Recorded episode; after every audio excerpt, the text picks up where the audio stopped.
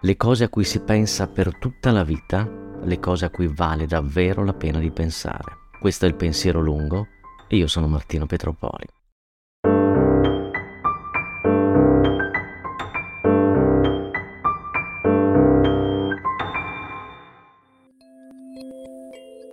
Quel giorno tornavo a casa in auto. Senza pensarci molto e decidendo all'ultimo istante, deviai.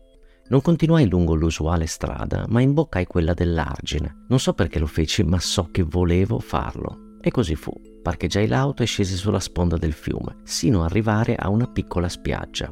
Guardai il fiume. Mi stupì per l'ennesima volta a constatare che, nonostante viva in questi luoghi da decenni, non avrei mai saputo dire a memoria in che senso scorresse. Constatai che scorreva esattamente in senso inverso a quanto pensassi. Per individuare il senso di scorrimento dovrei semplicemente dire il contrario di quello che penso sia. E ci prenderei, pensai. Poi guardai la sponda opposta.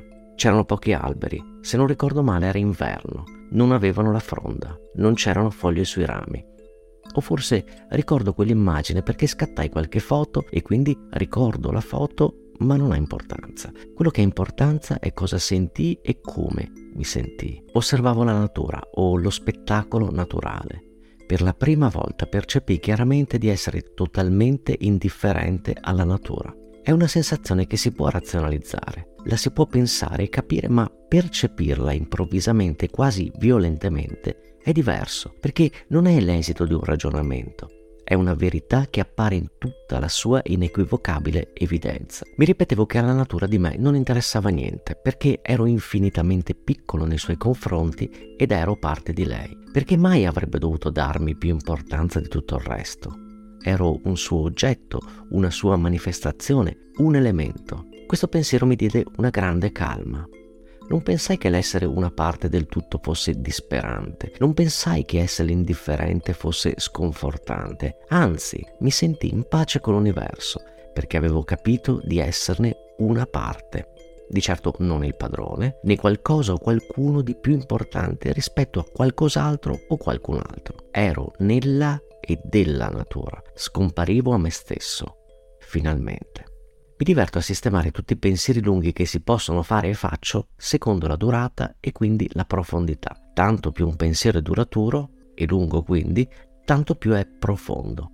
Non avevo mai capito fino ad oggi che ce n'è uno che di gran lunga è più lungo di tutti gli altri ed è il pensiero di me stesso o l'io, come lo chiamerebbero la filosofia o Freud. Ci penso, ci pensiamo tutti, chi più, chi meno, da quando ho isolato la percezione di me stesso dal resto del mondo da quando insomma ho capito che c'erano un io e un resto del mondo e questo resto comprendeva e comprende qualsiasi cosa o persona che non sono io. Le relazioni umane sono complicate e non c'è motivo per cui la più importante in assoluto, cioè quella con noi stessi, non lo sia altrettanto. Fra le possibili e necessarie relazioni è però quella che non può interrompersi. Non si può decidere di non volerne più sapere di noi stessi, non si può interrompere la conversazione con il proprio io, non si può mettere a tacere la voce che ci parla in testa. O sì, si può, in altre parole, ridefinire il rapporto che abbiamo con noi stessi, depotenziandolo magari, abbassando il volume di questo dialogo interiore, togliendogli insomma importanza? Ultimamente me lo sto chiedendo e spesso la meditazione mi ha aiutato anche in questo caso a mettere a fuoco questa necessità. Non l'ha fatto razionalmente, già che non ha niente di razionale, l'ha fatto indirettamente, e cioè da quando a un certo punto, meditando, ho iniziato ad avere fastidio per il fatto che le visualizzazioni che la mia mente elaborava spontaneamente avevano sempre un punto di vista, il mio. Pensiamo, immaginiamo in termini cinematografici, cioè assumendo come punto di vista il nostro, quello che ci è naturalmente familiare.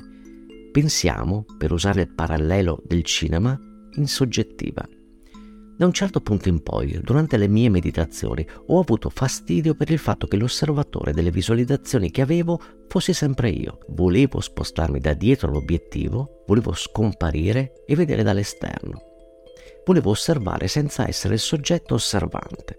È un paradosso e probabilmente è impossibile farlo. Com'è possibile osservare senza essere contemporaneamente l'osservatore? Non so come si faccia né se si possa farlo, so solo che mi interessava riuscirci. Fin qui senza successo. In verità lo capii solo dopo, cercavo di non essere me stesso o volevo dimenticarmi di me stesso per vedere la realtà o la vita non so nemmeno bene cosa, da un punto di vista universale o quantomeno non soggettivo, cioè non mio. Ho già citato più volte un libro che ho trovato molto interessante e che colloco nella sezione della mia personale biblioteca fra quelli relativi alla meditazione e al pensiero, ed è Come cambiare la tua mente di Michael Pollan. Pollan parla solo tangenzialmente della meditazione, o meglio, la cita per spiegare che alcune sostanze psicotrope come l'LSD provocano alterazioni a livello biochimico che sono paragonabili, anche se in misura molto più potente, a quelle prodotte durante la meditazione. Ma è un altro il punto di quel libro su cui mi voglio soffermare, ed è quello che riguarda alcuni effetti in particolare dell'LSD, e cioè la disgregazione dell'io. Si tratta di uno stato indotto in cui il soggetto, in forme diverse a seconda di chi assume queste sostanze, vede il proprio corpo polverizzarsi, demolecolarizzarsi, scomparire. Alcuni raccontano che riescono a vedersi solo una mano, che tutto il resto è svanito. Questa sensazione, tremenda e angosciante per molti, quantomeno se non fosse indotta e reversibile, realizza la condizione di distruzione del simulacro dell'io. Sebbene a livello conscio tutti o quasi percepiamo che l'io è un'entità astratta e senza una forma particolare, identificarlo con il proprio corpo è una sintesi naturale e comprensibile. In altre parole, sappiamo che l'io non è il nostro corpo, ma al nostro corpo ascriviamo una possibile sembianza dell'io. Se deve avere una forma e un'immagine, insomma, va bene che assomigli al nostro corpo, che sia anzi il nostro corpo. Il primo passo per non avere un punto di vista è quindi quello di disgregarsi,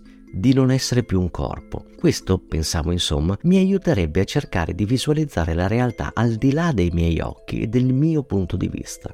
Potrei finalmente vederla nella sua universalità, a prescindere da me stesso. A questo punto uno potrebbe chiedersi perché lo voglio? Perché voglio scomparire? Non si tratta di scomparire e non c'entra niente con la morte, è più un'assenza presente, una mancanza partecipata. Del resto vorrei vedere tutto senza vedere con gli occhi, vorrei percepire il mondo senza il filtro di me stesso, quindi senza accogliere con gli occhi questa visione e senza elaborarla nella mente. Credo di voler scomparire perché sono stufo di parlare a me stesso e di servire me stesso. C'è una parte della mia mente che è costantemente interpellata dall'io, con un'insistenza insopportabile. Fa domande del tipo: Hai fatto abbastanza? Hai imparato qualcosa di nuovo? Sei stato così o colà? Ho il sospetto che voglia solo rassicurazioni, che voglia sentirsi importante, che abbia sempre bisogno di alimentare il culto di se stessa, l'ego del mio io. Di quello si tratta.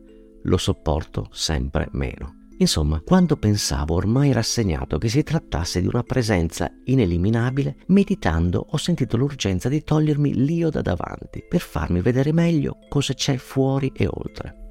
A proposito di io, Carlo Emilio Gadda scriveva in La cognizione del dolore, l'io, io, il più lurido di tutti i pronomi, i pronomi sono i pidocchi del pensiero. Ci sono frasi che leggi al momento opportuno, che è generalmente quando la tua mente è pronta a capirle, o magari le interpreta per come meglio le pare. Magari Gadda ne faceva solo una questione grammaticale, invece per me questo pronome è diventato esistenziale. Quell'io di cui parla, ho pensato, mi sono convinto, è proprio il mio io e io volevo e voglio eliminare quel pidocchio del pensiero. Non nego che l'io abbia un'importanza capitale in fondo gli devo anche il fatto di essere arrivato a volermene sparazzare, quantomeno di farlo tacere. Se non fosse così potente e presente, non mi sarei mai accorto che ne voglio fare a meno, almeno per un po'. Poi mi chiedo se non sia una sua stessa macchinazione. È così forte da avermi fatto credere che ne voglio fare a meno, pur tramando esso stesso per farmelo credere? Ma che ne so in fondo?